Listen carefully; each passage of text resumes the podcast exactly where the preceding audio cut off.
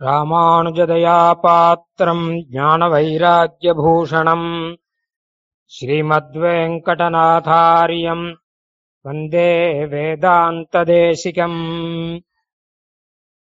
ஸ்ரீ பகவத் ராமானுஜரின் அபராவதாரமும் ராமானுஜ தயா பாத்திரமுமான ஸ்ரீமத் வேதாந்த தேசிகனின் எழுநூத்தம்பதாவது திருநக்ஷத்திர வருஷம் இது. இதை கொண்டாடும் முகமாக நாம் ஸ்ரீ சுவாமி தேசிகனுடைய வார்த்தா வைபவங்கள் என்கிற தலைப்பிலே சுவாமி தேசிகனுடைய அருளிச் செயலை ஒவ்வொரு வாரமும் உபன்யாசம் மூலம் கேட்டு அனுபவிப்பதற்காக ஸ்ரீ ராமானுஜதயா எனும் அமைப்பானது அழகாக ஏற்பாடு செய்திருக்கிறது. அதில் முதலிலே ஸ்ரீ தேசிகனின் காவிய கிரந்தங்களை எடுத்து நாம் கேட்டுக்கொண்டு வருகிறோம். அந்த தொடர் நிகழ்ச்சியிலே இப்பொழுது நாம் கேட்க இருப்பது ஹம்ச சந்தேசம் எனும் நூலாகும். இது சம்ஸ்கிருத மொழியிலே சுவாமி அருளி செய்த அற்புதமான ஒரு கண்ட காவியம். கண்ட காவியம் என்றால் சிறு காவியம் என்று அர்த்தம். மகா காவியம் அல்ல சிறு காவியம். ஹம்சத்தை தூது அனுப்புகிறார் நாயகன் தன்னுடைய நாயகிக்காக என்பதாக தூது காவியமாக இருக்கிறது. வடமொழியிலே காளிதாசன் எழுதின மேகதூதம் என்கிற கண்ட காவியத்தை பின்பற்றி இது அமைந்திருக்கிறது. ஆனால் இதிலும்தான் எத்தனை வேதாந்த விஷயங்கள் இதிலும்தான் சரணாகதி என்னும் தத்துவத்தை சுவாமி காண்பித்தருளுகிற பாங்கு எல்லாவற்றையும் நாம் அனுபவிக்க வேண்டும். இது சிருங்கார ரசம் கொட்டக்கூடிய ஒரு காவியம் அதாவது காதல் சுவை மிகுந்திருக்கக்கூடிய காவியம். இதிலும் வேதாந்த ரசத்தை புகுத்தின நம் வேதாந்த தேசிகனுடைய பரம அனுகிரகத்தை நாம் புரிந்து கொள்ள வேண்டும். மனிதர்கள் பலவிதமாக இருப்பார்கள். சிருங்கார ரசம் கொட்டக்கூடிய காவியங்களை படிப்பதில் ஆர்வம் காட்டுபவர்கள் அநேகம் பேர் உண்டு. அவர்களை காவிய ரசம் அனுபவிக்கும் முகமாக அதே சமயத்திலேயே வேதாந்த ரசத்தையும் ஊட்டி தருகிறார் சுவாமி தேசிகன். அந்த அற்புதமான ஹம்ச சந்தேச காவியத்தை இப்பொழுது நாம் கேட்கலாம். இதை இப்பொழுது வழங்கப் போகிறவர் நாவல்பாக்கம் ஸ்ரீ உவே வாசுதேவாச்சாரியார் சுவாமி. இவர் நாவல்பாக்கம் ஸ்ரீமத் அக்னிஹோத்திரம் சுவாமியின் திருக்குமாரரான ஸ்ரீ வரத தாத்தாரிய மகாதேசிகனின் குமாரராக வந்தவர். நாவல்பாக்கம் சுவாமி என்று பிரசித்தமான ஐயா சுவாமியிடம் காலக்ஷேபமும் அன்வயமும் பெற்றவர்.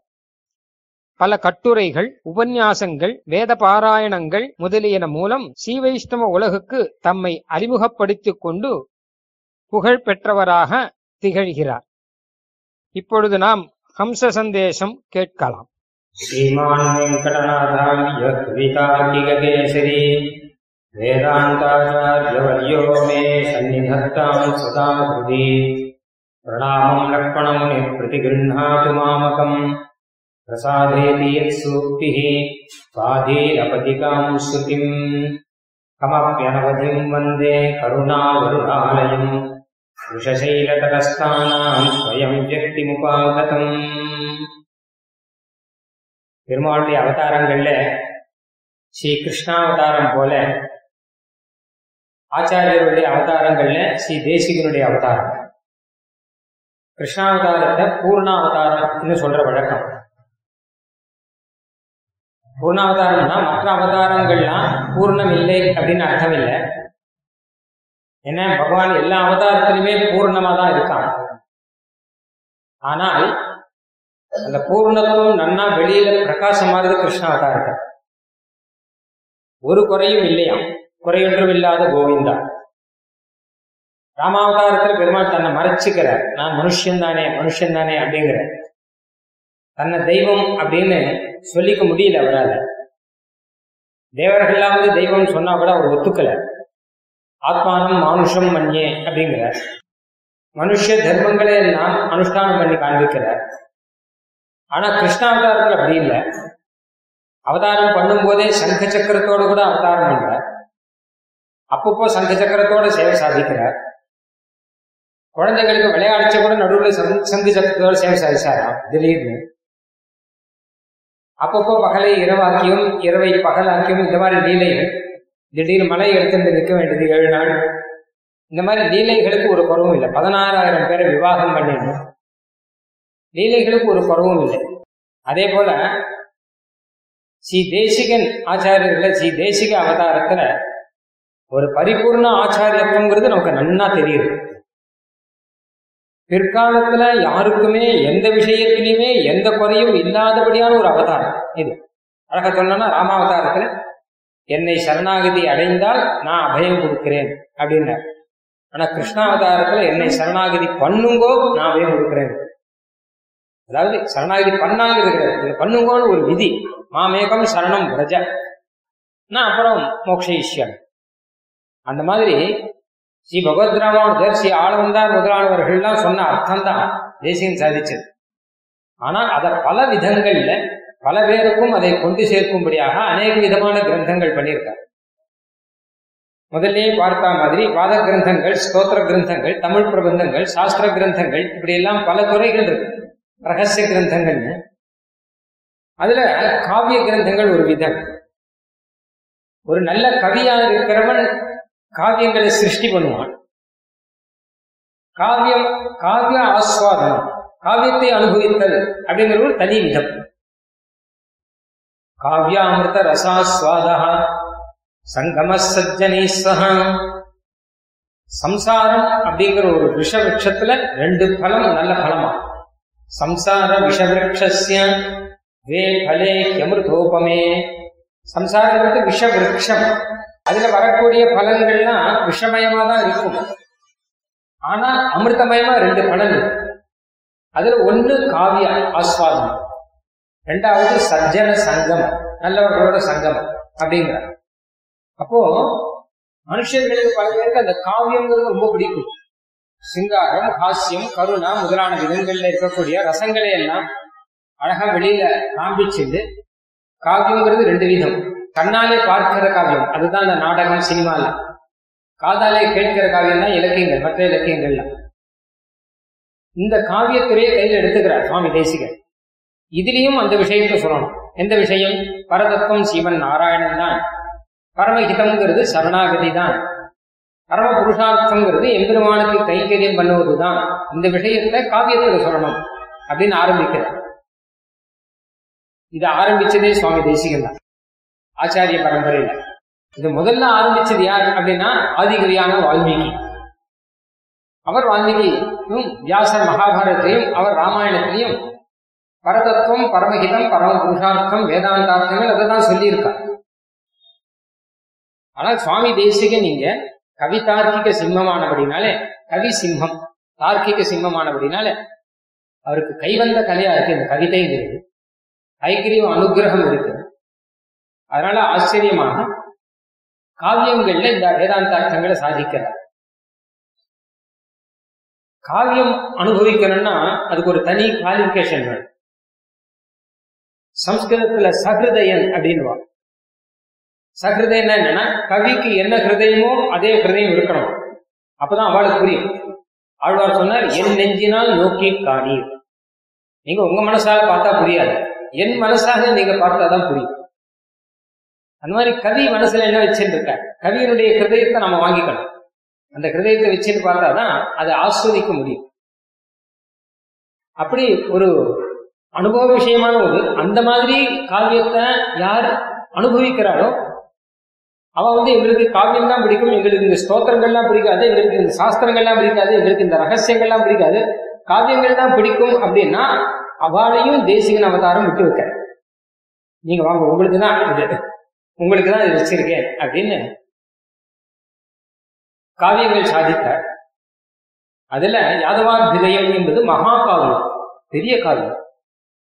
மகாகாவியம்னா நிறைய பெருசா இருக்கும்னு மாத்திரம் இல்லை பலவிதமான வர்ணனைகள்லாம் அடங்கியிருக்கும். கோவர்தனகிரி வர்ணனம் அப்படிங்கிறது ரொம்ப பிரசித்தமா இருக்கு கண்ட காவியங்கள் சிலது சின்ன காவியங்கள். சுபாஷித நீதி ஹம்ச சந்தேசம் இதெல்லாம் சின்ன காவியங்கள். அதுல இது சந்தேச காவியம் அப்படின்னு பெயர். இந்த ஹம்ச சந்தேசம். சந்தேசம்னா தூது விடுதல். மெசேஜ் அப்படின்னு அர்த்தம். தூது இலக்கியம் அப்படின்னும் விடுதூது அப்படின்னும் தமிழ்ல சொல்ற வழக்கம். இது சம்ஸ்கிருதத்துல முதல் முதல்ல இது பண்ணது காளிதாசன் மேகதூதம் அப்படின்ற ஒரு காவியம். ரொம்ப ஆச்சரியமான காவியம். இன்னி வரைக்கும் லோகத்துல பல பாஷைகள்ல பிரசித்தமான ஒரு காவியம் சின்னது. ரொம்ப சின்ன புஸ்தகம். மேகத்தை தூத்து விடுறாங்க. ஒரு யக்ஷனானவன் ஒரு யக்ஷிக்காக மேகத்தை தூத்து விடுறான். அதுதான் விஷயமே. என்னோட கதையெல்லாம் ஒண்ணும் கிடையாது. அவன் என்ன சொல்லி அனுப்புறாங்கிறது தான் காவியமே. காவியம் முழுக்க அதுதான். ரொம்ப ஆச்சரியமா இருக்கும். தமிழ்ல தூது இலக்கியங்கள் ரொம்ப பிரசித்தம். இதை முதல்ல இங்க ஆரம்பிச்சது நம்மாழ்வார் பறவையை தூத்து விடுறார் அஞ்சி நிறைய மடனாராய் அழியத்தாய் நீயும் அஞ்சிறைய சேவலுமாய் ஆவா என்று எனக்கருணே வெஞ்சிரை புள்ளியூர்த்தார்க்கு என் விடுதூதாய் சென்ற கால் வஞ்சிரையில் அவன் வைக்கில் வைப்புண்டால் என் செய்யுமோ? அந்த நாரையை பார்த்து நீ எனக்காக தூது போகணும். என் நாயகன் கிட்ட போகணும். நாயகன் யாரு? பகவான். நாயகி யாரு? நம்மாழ்வார் நம்ம நாயகி ஆகின்ற என் நாயகன் கிட்ட நீ போய் எனக்காக போகக்கூடாதா? என் நிலைமையை பார்த்து நீ இறங்கி ஆவா. ஐயோ இப்படி இருக்கானு இறங்கி போகக்கூடாது. இங்கிருந்து போனால் ஏன் எங்க போனா வெஞ்சிரை புள்ளியூர்த்தாருக்கு என் விடுதூதாய் சென்றக்கா. நான் தூத்து விடுறேன் இந்த கருட வாகனம் கருடத்வஜன் எனக்காக நீ அங்க போ. ஆனால் அங்க போனால் வன் சிறையில் அவன் வைக்கில் அவன் உன்னை பிடிச்சு சிறையில் வச்சுட்டான்னு என்ன அர்த்தம்னா அந்த நாயகன் கருள் பறவை பிடிச்சு சிறையில் வைக்கிறவர் இல்லை அப்படிப்பட்டவர் இல்லை. அழகா வியாக்கியானம் பண்றத? அவன் நீ சொன்ன வார்த்தையை கேட்காமல் அனாதரித்தல் என்கிற சிறையில் வைத்து உனக்கு தண்டனை என்னன்னா நீ போய் ஒரு விஷயத்த சொன்னியானா ஆ சரி போய் இவ்வாட்டுக்கு பத்தி இருக்கட்டும் நமக்கு என்ன? அப்படின்னு போயிட்டானா அதை காட்டிலும் பெரிய அவமானம் என்ன? அதனால இந்த பறவை கேட்கறதா நான் உனக்காக போறேன். போய் அவன்கிட்ட போய் விஷயத்த சொல்றேன். ஆனால் அவன் என்ன முகம் கூட பார்க்காமல் எனக்கு இப்படி ஒரு தண்டனை கொடுத்தா என்ன பண்றது? அப்படின்னா வன்சிறியில் அவன் வைக்கில் வைப்புண்டால் என் செய்யுமோ? அப்படிதான் வைக்கட்டுமே. எனக்காக இது பட்டதாகாது. நீ எனக்காக இந்த கஷ்டத்தை படக்கூடாது. அதனால உனக்கு என்ன குறவு வந்துருவான் அப்படின்னு ஆரம்பிச்சு ரொம்ப ஆச்சரியமா ஒரு பத்து பாசுரங்கள்ல நம்மாழ்வாருடைய விடுவது ரொம்ப அழகாக இருக்கும். சாயரோடு மணிமாமி தளர்ந்தேன் நான். இனி உலக வாயலியில் இன்னரிசில் வைப்பாரே நாடாயே. முதலான பாசுரங்கள்லாம் அழகா இருக்கு. அதே மாதிரி ஆழ்வார்கள் பல பேர் விடுதூது இலக்கியங்கள்ல இருக்கா ஒரு சமயத்துல விடுதூது இலக்கியத்துல ரொம்ப சிறப்பா இருக்கிறதெல்லாம் எடுத்து பார்த்து அவ வந்து ஆண்டாள் அருளி செய்த குயில் விடுதூது பத்து பாட்டு இருக்கு. ரொம்ப ஆச்சரியமா இருக்கு முடிவு பண்ணான் ஒரு தடவை சபையில. மண்ணு பெரும்புகழ் மாதவன் மாமுனிவன் நன் மணிமுடி மைந்தன் தன்னை உகந்தது காரணமாக சங்கிழக்கும் வழக்குண்டே. உன்னை குறுக்கத்தி ஞாழல் செருந்தி பொதும்பினில் வாழும் குயிலே அப்படின்னு குயிலை பார்த்து தூது விடுறார் இந்த பத்து பாட்டு ரொம்ப விசேஷமானதுன்னு தேர்ந்தெடுத்தார். அதை காட்டிலும் அடியனுக்கு பிடிச்சது மேகம் தான் மின்னில வேளாப்பு தான் ரொம்ப ஆச்சரியமா இருக்கும் மின்னில. மதையானை போலெழுந்த மாமுகில்காய் வேங்கடத்தை பதியாக வாழ்கின்றார். அதாவது மேகங்கள்லாம் வடக்க போயிட்டு இருக்கு. இருக்கிற ஆண்டாள் அந்த மேகத்தை பார்த்து இதெல்லாம் திருப்பதி போறதுன்னு நினைச்சிருந்தார் திருமலைக்கு போறதும் எல்லாம் வடக்க போற அப்படின்னா ஏன் திருமலைக்கு போறதுன்னா அதான் சொந்த ஊராம் அதுக்கு. அதனால சொந்த ஊரான திருமலைக்கு இந்த மேகங்கள்லாம் போகும். அவ அந்த எண்ணம் பார்க்கணும் வேற நினைக்க முடியாது. அங்க போச்சுன்னா அது அங்கதான் போடணும்னா வேற ஊர் தோணாது கூடாது திருநெல்வேலியில அடியில் பஸ் ஸ்டாண்ட்ல இறங்குற வழக்கம். இறங்கி வேற பஸ் வருவேன். திருநெல்வேலியில எப்போ பஸ் இறங்கினாலும் உடனே பக்கத்துல இருக்கவர் ரெண்டு பேர் அடியோட கையை இழுத்து பிடிச்சு ஆழ்வார் திருநேரி பஸ்ல உட்காந்து வச்சிருவோம். ஆழ்வார் ஆழ்வார் ஆழ்வார் தான் சொல்லுவோம். ஆழ்வார் திருநேரி தர ஆழ்வார் ஆழ்வார் ஆழ்வார்னா விடுதலை விழுக்கிறோம் சாமி வா வா நிறுத்தும் ஏன்னா நீ ஆழ்வார் திருநெல்வேலிக்கு தான் போகணும். நீ வேற ஊருக்கு போகக்கூடாது. நம்மளை பார்த்து அவன் நினைச்சிருக்கான் இவர் ஆழ்வார் திருநெல்வேலி தான் போவார் வேற மெட்ராஸ் போவேன்னா அவன் ஒத்துக்க மாட்டான். அங்க என்ன காரியம் உனக்கு? ஆழ்வார் திருநெல்வேலி விட்டுட்டு எல்லாரும் ஓடி இருக்காது எல்லாரும் ஓடி ஓடி பல பிறப்பும் பிறந்து அப்படின்னு சொல்ற மாதிரி திருமகூருக்கு வராமல் எங்க ஓடி இருக்கவங்க ஆழ்வார். அந்த மாதிரி இந்த ஆழ்வார் திருநெறிக்கு வராமல் எங்க போயிட்டு இருக்கவங்க அவன் கேட்கற மாதிரி இருக்கும். ஆமா. ஆனா இந்த மேகங்கள்லாம் திருப்பதினா திருமலைக்கு தான் பொருள். அதனால ஆண்டாள் என்ன சொல்றார்? வேங்கடத்தை பதியாக வாழ்கிறான் பாம்பனையான் வார்த்தை என்ன? கதியென்றும் தானாவான் கருதாது. ஓர் பெண்கொடி பதை செய்தான் என்னும் சொல் வையகத்தாரும் மதியாரே. அவங்கிட்ட போய் சொல்லுங்க. உம்மை நம்பி ஒரு பெண்ணானவள் படாத பாடுபடுகிறார் ஒரு பெண்குடியை வதை செய்தான். அப்படின்னு உனக்கு பேர் வந்துடும் அப்புறம் உங்க யாரும் திரும்பி கூட பார்க்க மாட்டான். இப்போ வர கும்பல்லாம் ஒண்ணுமே இருக்காது. ஆண்டாளுக்கு அனுகிரகம் பண்ணார் அப்படின்னு சீவிலிபுத்தூருக்கும் திருவள்ளிக்கும் இன்னைக்கும் தொடர்பு இருக்கும் இல்லையோ? அதனால்தான் உமக்கு பெருமை. இல்லாட்டா இந்த பெருமை உமக்கு கிடையாது போய் சொல்லு அப்படின்னு. இந்த மாதிரியான மேகம் விடுதூது குயில் விடுதூது கலியன் தூது விட்டுருக்கா அதுவும் பிரசித்தம். செங்கால மடனாரால் இன்றே சென்று திருக்கண்ணபுரம் போக்கு. என் செங்கன்மாலுக்கு என் காதல் என் துணைவுக்கு உரைத்தியாகில் இது ஒப்பது எமக்கு ஓர் இன்பம் இல்லை அப்படின்னு பல இலக்கியங்கள் பிரசித்தம் அதனால சுவாமி தேசிகன் என்ன பண்ணார் அப்படின்னா இந்த சம்ஸ்கிருதத்துல காளிதாசன் பண்ணியிருக்கிற மேகதூதம் போலுள்ள அற்புதமான காவியங்களை கையில வச்சிருந்தார். தமிழ்ல நம்ம ஆழ்வார்கள்லாம் ஆச்சரியமா எம்பெருமான் கிட்ட தூது விட்டுருக்காங்கிறது இதையும் கையில வச்சிருந்தார். இது ரெண்டையும் மிக்ஸ் பண்ண சேர்த்து வச்சிருந்தார். அழகா ஒரு அற்புதமான ஒரு காவியம் ஒண்ணு சம்ஸ்கிருதத்துல பண்ணார். அதுதான் ஹம்சசந்தி இந்த அர்த்தமும் வரணும். அதுவும் வரணும். சம்ஸ்கிருதத்துல காளிதாசன் பண்ணதுக்கு போட்டி போட்டி பண்றார் இதுல ஒவ்வொரு வரியிலையும் தெரியும். ஏன்னா அதே பதத்தை எடுத்து போடுவார். சில சமயம் அவனை பழிக்கிற மாதிரி இருக்கும். அதே விருத்தம். அதே விருத்தத்துல அதே ஐடியா வரும்.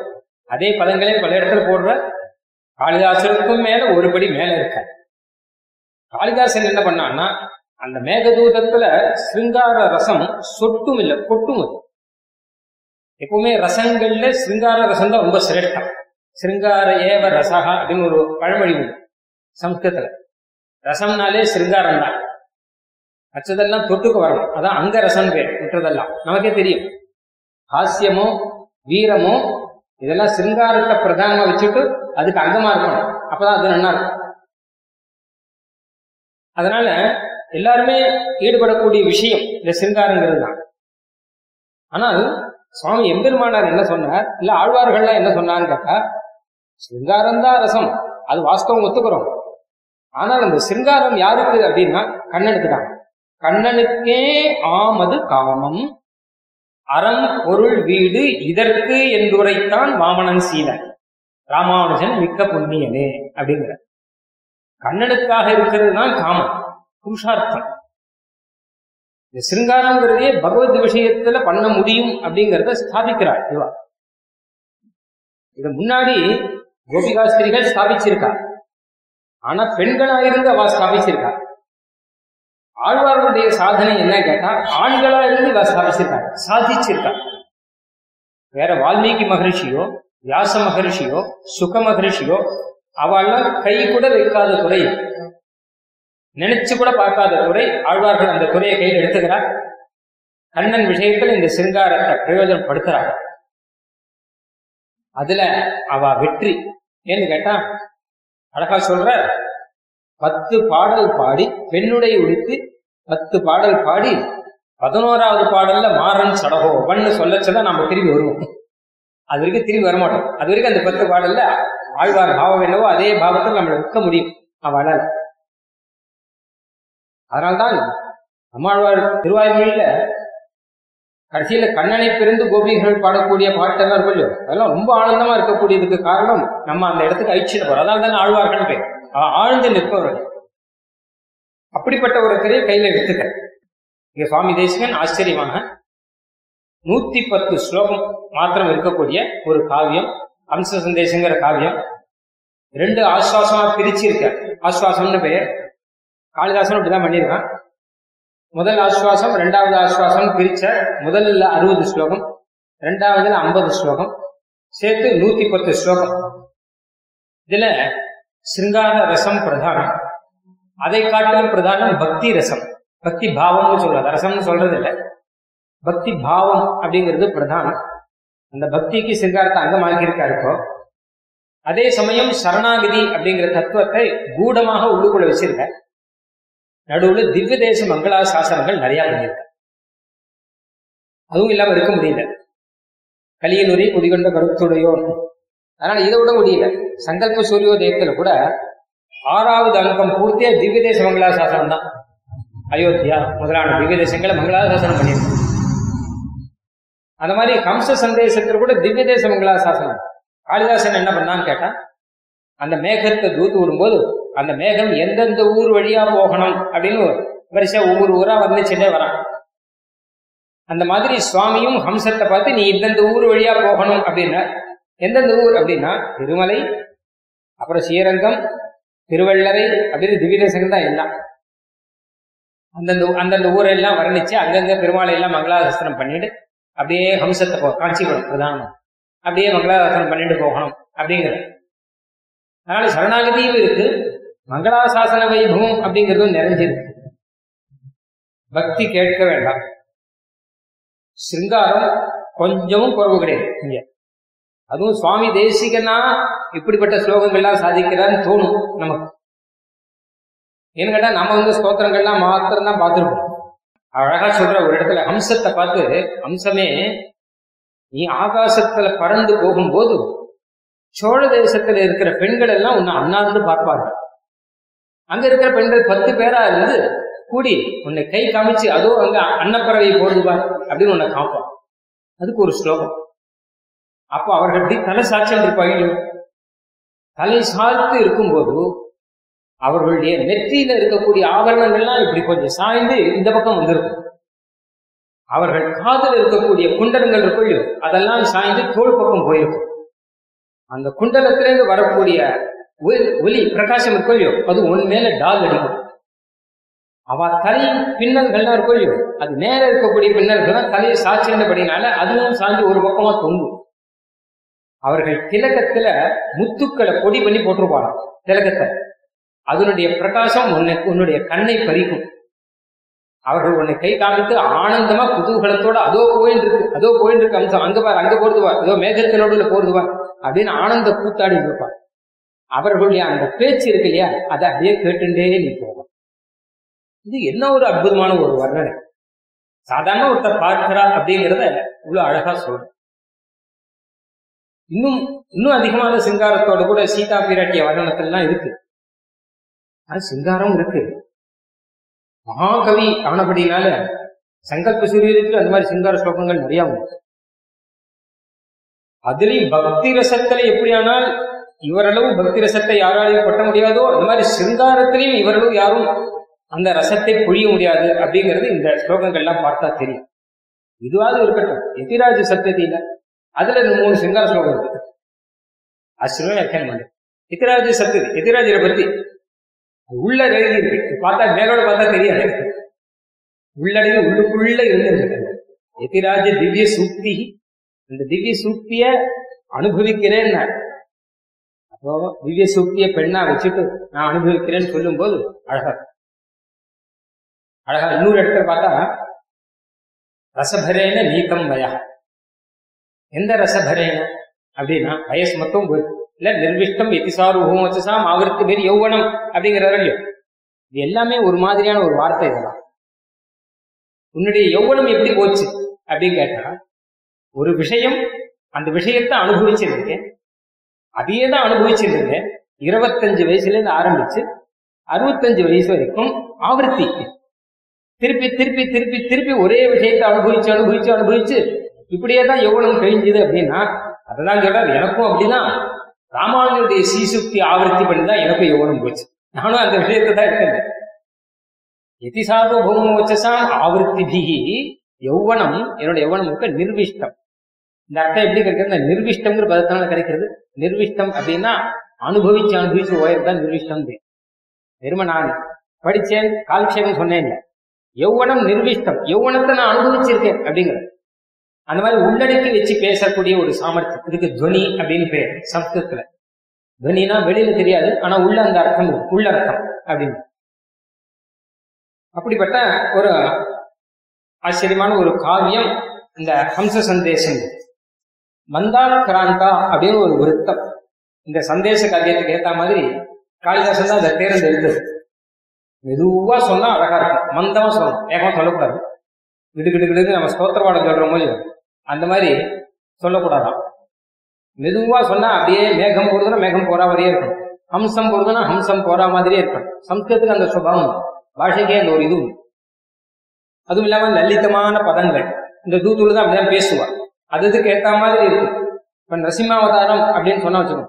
சடா பட்டல பீஷணே சரபசட்ட அப்படிங்கிற பாருங்க அது அந்த அவதாரத்துக்கு ஏத்த மாதிரி வரும். அந்த மாதிரி இதுல மெதுவான பதங்களை உபயோகிச்சு மந்தமா போற மாதிரி ஸ்லோகங்கள் பண்ணணுங்கிறது ஒரு சம்பிரதாயம். வம்சே ஜாத்தா சவிதுரனகே மானயன் மானுஷத்வம். தேவ ஸ்ரீமான் ஜனகதனயான் வேஷணே ஜாகரூகः பிரத்யாயாதே பவனதனயே நிச்சிதார்த்தः சகாமி கல்பாகாராம் கதமபி நிஷாம் ஆவிபாத்தம் விஷேகே அப்படி தேவர ஸ்லோகம் எல்லாம் போகும் இது நம்ம சீஸ்துதி வெட்டுது மானாதீத பிரதித விபவாம் மங்களம் மங்களானாம் கல்யாணானாம் நிதி காபி காருண்ய சீமா அப்படின்னு சொல்லணும் அதை. அழகா சொல்லணும் அதை. சொன்னா அழகா அந்த மாதிரி ஹம்சமே மெதுவா போற மாதிரி இருக்கணும். ஒரு சமயம் தேவ ஸ்ரீமான் அப்படின்னு சர்வலோகேஸ்வரனான பகவான் மானுஷ பாவத்தை தான் நேரிட்டு ஸ்ரீ ராமாவதாரம் பண்ணார் மானயன் மானுஷத்வம். மனுஷத்தன்மை மானம் மான்னு மாணிக்கிறார் அப்படின்னா கௌரவ குறவு இல்லை. அதுக்கு ஒரு கௌரவத்தை கொடுக்கிறார். மனுஷ பாவத்துக்கு ஒரு கௌரவம் ஏன்னா மனுஷ ஜென்மங்கிறது சாதாரணம் இல்லையே. துர்லபம் மானுஷம் ஜென்ம சகல அனுஷ்டானங்கள் இங்குதானே. தர்மமோ அதர்மமோ புண்ணியமோ பாபமோ எல்லாம் மனுஷனுக்கு தான் சாஸ்திரங்கிறது மனுஷனுக்கு தான் மிருகங்களுக்கு கிடையாது. அப்போ அந்த மனுஷனுக்கு இருக்கக்கூடிய இந்த ஒரு பெருமை இருக்கும் இல்லையோ? அத மானனம் பண்ற சம்மானனம் பண்ற எப்படி அனுஷ்டானம் பண்ணணும் அப்படிங்கறத நமக்கு காண்பிக்கிற அதுக்காக தான் அவதாரம் அப்போ வம்சே ஜாத்தகா சவிது ரணகே. சூரியனுடைய உத்தமமான ஒரு வம்சத்துல சூரிய வம்சத்துல அவதாரம் பண்ண மனுஷபாவத்துல இருந்த ஆனால் மனுஷர்களுக்கு வரக்கூடிய கஷ்டம் மாதிரி அவருக்கும் ஒரு கஷ்டம் வந்தது. ஜனக வேஷனே ஜாகரூகா ஜனகதனையா அவனை ஜானகி பிராட்டியை விட்டு பிரிஞ்சிருக்க வேண்டியிருந்தது. அவரை தேடுறதுக்காக அங்கங்க வானரங்களை எல்லாம் அனுப்பிச்சார். பிரத்யாயாதே பவன தனையே ஆஞ்சநேயர் போய் சீதா பிராட்டியை பார்த்துட்டு திரும்பி வந்தார்.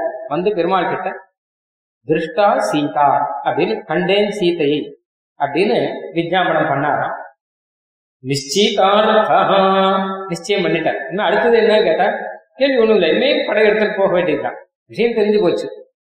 ச காமி ஆனால் காம வேகம் ரொம்ப அதிகமா இருக்கு பிராட்டியை விட்டு பிரிஞ்சு இருந்து இத்தனை நாளா இருந்ததை காட்டிலும் இன்னைக்கு அந்த திருவடி வந்து சொன்னப்புறம் ரொம்ப அதிகமா இருக்கு ஸ்ரீமத் ராமாயணத்துல என்ன வரும் கேட்டா பிராட்டி என்ன சொன்னார் அப்படின்னு கேட்டா ஊர்துவம் மாசாது ந ஜீவேயம். இனிமே ஒரு மாசத்துக்கு மேல நான் உயிர் உயிர் தரிக்க மாட்டேன்னு சொன்னார். பிராட்டி சொல்லி அனுப்பிச்சார். ஆனா பெருமாள் ஆஞ்சநேயர் கிட்ட பதில் சொல்றார் க்ஷணாதூர்துவம் நான் ஒரு க்ஷணத்துக்கு நான் ஜீவிக்க மாட்டேன். அவராவது ஒரு மாசம் ஜீவிப்பேன். என்னால இனிமே அடுத்த க்ஷணம் நிக்க முடியாது. அடுத்த க்ஷணம் நான் நிக்கணும்னா எங்கேயும் கேட்டா இங்கிருந்து கிளம்பி நான் லங்கைக்கு கிளம்பணும். ஒரு அடியாவது எடுத்து வைக்கணும்.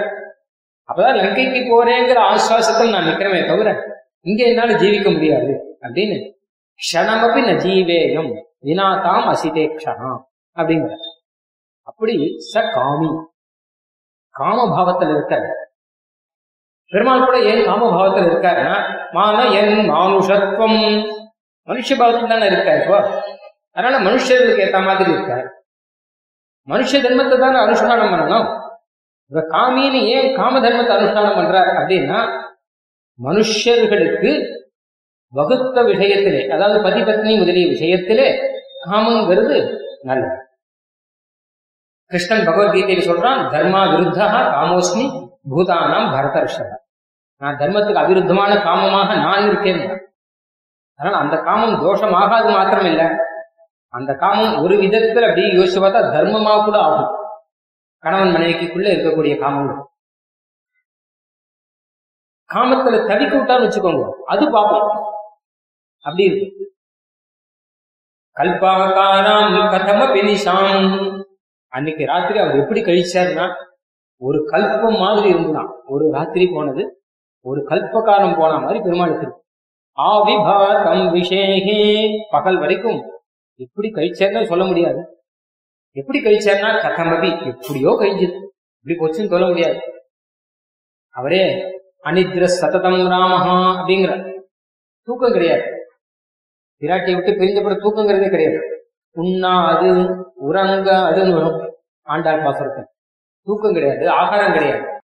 அதனால ரொம்ப கஷ்டத்துல ஒரு கல்ப காலம் மாதிரியாக ஒரு ராத்திரி காலத்தை மெதுவாக அவர் தாண்டினார். அது எப்படிங்கிறது இவராலேயே வாயால சொல்ல முடியாதபடினால கத்தமபி அப்படின்னு ஏதோ ஒண்ணு ஒரு வழியாக அதை கழிச்சுட்டார். மறுநாள் காலத்தால் இப்படி இந்த பக்கமா போனா அங்க ஒரு பெரிய குளம் ஒண்ணு இருந்தது. தாமரை பொய்கை ஒண்ணு இருக்குது. சரத் ருத்துவம் அது.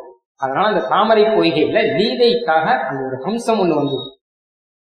கிரீடா கேலம் கமல சரசி வாபி காலோ ராதா சந்திர த்விதி சகச்சரம் ராஜஹம்சம் ததர்ஷ. சந்திரனை போல பிரகாசமா இருக்கு வெள்ள வெள்ளையன் இருக்கு. லீலைக்காக அந்த தாமரை பக்கம் வந்திருக்கு. அதை பார்த்தாராம் பெருமாள் அப்படியே ஸ்டன்னாய் நிக்கிற வைத்த கண் வாங்காமல் அப்படியே அந்த ஹம்சத்தையே பார்த்துட்டு இருக்காராம் லக்ஷ்மண பெருமாள் பக்கத்துல இருக்கார் இல்லையா? அவர் பார்க்கிறார் இவர் எதுக்காக இவர் இந்த ஹம்சத்தையே பார்த்துட்டு இருக்க? என்ன அப்படின்னு சொல்லிட்டு லக்ஷ்மண பெருமாள் அந்த ஹம்சத்தை பார்க்கிறார். அப்பதான் அவருக்கு ஒரு விஷயம் தெரியுது. இவர் ஹம்சத்தை ஹம்சமா பார்க்கல. இவர் ஹம்சத்தையே ஜானகி பிரியாடியா பார்த்துட்டு இருக்கார். மொத்தம் பார்த்த ஹம்சத்தை பார்த்தா அப்படியே சீதா தேவியாவே இவருக்கு காட்சி. தஸ்மின் சீதா கதிமனுகதே. தத்துகூலாங்கமூர்த்தம் தன் மஞ்சீர பிரதிம நியஸ்த நிஸ்பந்த திருஷ்டிஹி அந்த ஹம்சம் நடந்து போகும்போது சீதா பிராட்டி நடை மாதிரி இருக்கான். அந்த ஹம்சம் வந்து சப்தம் போடும்போது சீதா பிராட்டினுடைய சலங்கை சப்தம் போல இருக்கா ஜல் ஜல். அந்த ஹம்சத்தினுடைய ரூபத்தை பார்க்கும்போது சீதா பிராட்டியினுடைய புடவையில அதுதான் முதல்ல அதாவது கல்யாண காலத்துல விவாகத்தன்னைக்கு கூறப்படவை இருக்கு இல்லையா? அதுல ஹம்சமுத்திரையோட கொடுத்துருக்கான்னு வருது ராமாயணத்திலே வருது. கூறப்படவையில ஹம்சம் வரைஞ்சிருந்துதான் அந்த பார்டர்ல அதனால இதை பார்த்த உடனே அது ஞாபகம் கொடுத்தான் அந்த புடவையிலேருந்து ஆரம்பிச்சு எல்லாம் ஞாபகம் கொடுத்தேன் ஹம்சத்தை பார்த்த உடனே. தத்து கூலங்கமூர்த்தமும் தன் மஞ்சீர பிரதிம நினதே நிஷ்பந்த நிஸ்பந்த திருஷ்டி அப்படியே பார்த்துட்டு இருக்காரு. அற்புத பெருமாளுக்கு ஓரளவு புரிஞ்சுது. ஓ இவர் இந்த எண்ணத்துல இருக்காரோன்னு புரிஞ்சுது. வீரச்சேதோ விலய மகமது தன்மயாத்மா முகூர்த்தம். அது அப்படியே நின்று சேதோ விலயம். மனசு அப்படியே ஒடிஞ்சு போய் அவர் என்ன பண்றார் என்னன்னே தெரியாமல் தளர்ந்து போயிட்டார். யார் அப்படின்னா வீரா சேதோ விலை மகாவீர மகாவீர வைபவம். ஜெய ஜெய மகாவீரா. பதினாலாயிரம் பேர் ஜனஸ்தானத்துல ஒன்னரை முகூர்த்தத்துல சம்மானம் பண்ணிட்டு வந்தவர்கள். வீரச்சேதோ விலய மகமத் தன்மயாத்மா முகூர்த்தம் சங்கே தீவிரம் பவதி சமயே சாசனம் மீனகேதோகும் இந்த நாலாவது வரி வந்து கவிகளுடைய சொந்த வரி. இந்த மாதிரி இதுக்கு வந்து அர்த்தாந்தர ஞாசம்னு பெயர். இதுல காளிதாசன் ரொம்ப கட்டிக்காரன். நாலாவது வரியை மாத்திரம் இவன் தன் வரியை எடுத்துடுவான் முதல் மூணு வரி அந்த பக்கம் போயிடும். இந்த நாலாவது வரியில இவர் சொல்றார் நான் நினைக்கிறேன் இந்த மன்மதனுடைய ஆட்சி இருக்கோ இல்லையோ? இது ரொம்ப தீவிரம்னு நினைக்கிறேங்கிறார். ஏன்னு கேட்டா பெருமாளையும் பிடிச்சு ஆடுறது இப்போ. பெருமாள் தான் எல்லாருக்கும் சகலேஸ்வரன் பெயர். சாசனம் மீனகேதோகோ அந்த மீனக்கொடியுடைய சாசனம் இருக்கோ இல்லையோ? அது சங்கே தீவிரம் பவதி ரொம்ப தீவிரம் போல இருக்கு. இந்த தேசியனுக்கே இப்பதான் புரியுது. இவர் மாட்டினவர் இல்லை இது வரைக்கும் மன்மதனுடைய இதுல தேசியன் மாட்டினவர் கிடையாது. ஆனா இப்போ ஸ்ரீராமனே மாட்டிட்டார் பெருமாளே மாட்டிட்டாருன்னா ஒரு தீவிரமா இருக்கும் போல இருக்கும் போல இருக்கு. அதனுடைய சுவாவம் அப்படிங்கிறார். அந்த ஹம்சத்தை பார்த்து லப்தாஸ்வாசா கதமபி ததா லக்ஷ்மணஸ்யாகிர ஜென்மா லக்ஷ்மண பெருமாள் தான் ஆஸ்வாசம் பண்ணாரா? எப்படியோ பண்ணி மூச்சுண்டுட்டார் எப்படி மூச்சுண்டார்னா அதான் கதமபி. எப்படியோ வந்துட்டார் அவ்வளவுதான். இதெல்லாம் எப்படின்னு சொல்லவே முடியாது. ஏதோ நம்ம பாக்கியம் வந்துட்டார் லக்ஷ்மண பெருமாளுக்கு எம்பாக்கியம் பெருமாள் வந்து மறுபடியும் பழைய நிலைமைக்கு திரும்பி வந்துட்டார் காந்தா ஸ்லேஷாத் அதிக சுபகா காமினாம் தூதலாபா அந்த ஹம்சத்தை பார்த்து மெதுவா அவன் கிட்ட போய் இப்போ பேச ஆரம்பிக்கிற இந்த ஹம்சத்தை தூத்து விடணும்னு நினைச்சுட்டு அது பரம பாக்கியமா? ஏன்னு கேட்டா காமினாம் அதாவது யார் பரஸ்பரம் சிநேகத்தோட இருக்காளோ அவளுக்கு அந்த நாயகன் கிடைக்கிறத காட்டிலும் தூதன் கிடைக்கிறதுங்கிறது பெரிய பாக்கியங்கிறது அது கிடைக்காது. நாயகன் கூட கிடைச்சிருவான் யார் பார்த்துட்டு இருக்கா அப்படின்னா முன்காலத்து வெடிக்க சொல்லுவோம் போஸ்ட்மேன் பார்த்துட்டு இருக்காங்க போஸ்ட்மேன் வரணும் அந்த மாதிரியா? காந்தா ஸ்லேஷா அதிக இதுவும் இவருடைய சொந்த வரி. காமினாம் தூதலாபா அப்படின்னு ஆரம்பிச்சு காவிய ஆரம்பம்? போறது இது மொத்தத்துக்கும் உள்ள அர்த்தம். எல்லாத்துக்கும். தேசிக தேசிக்கிற அர்த்தமே வேற. வம்சே முதல் ஸ்லோகத்தை ஆரம்பிக்கிற திருப்பி ரெண்டாவது அர்த்தம் ஆரம்பம். ஒவ்வொரு ஸ்லோகத்துக்கும் ஒரு அஞ்சு அர்த்தமாவது சொல்றது ரெண்டு அர்த்தம்லாம் கிடையாது. வியாக்கியானங்கள்ல அஞ்சு அர்த்தம் ஆறு அர்த்தம் இப்படிதான் சொல்லியிருக்காங்க இது சுவாமி தேசிகனுடைய ஸ்லோகங்கள் இதெல்லாம் அனாயாசமா வரும். அதான் சொல்றேன் கவி சிம்மம். வம்சே ஜாதா சவிதுரணகே மானயன் மானுஷத்வம். இப்ப சவிதானா சிரஷ்டாவான பகவான் அர்த்தம் பகவானாலே சிருஷ்டிக்கப்பட்டு இங்கே வந்து பிறந்திருக்கிற நாமெல்லாம் மனுஷ பாவத்தை மானனம் பண்றோம். ஏன்னா இது கிடைக்காது. இத்தனை ஜென்மமா கிடைக்காத ஒரு பாக்கியம் நமக்கு கிடைச்சிருக்கு. அப்படின்னு இதை புரிஞ்சுட்டு யார் இருக்காளோ. இந்த மனுஷ பாவம் யாருக்காவது புரியலன்னு வச்சுக்கோங்க. அப்புறம் மிருகத்தன்மையில் தான் அவன் இருப்பான்.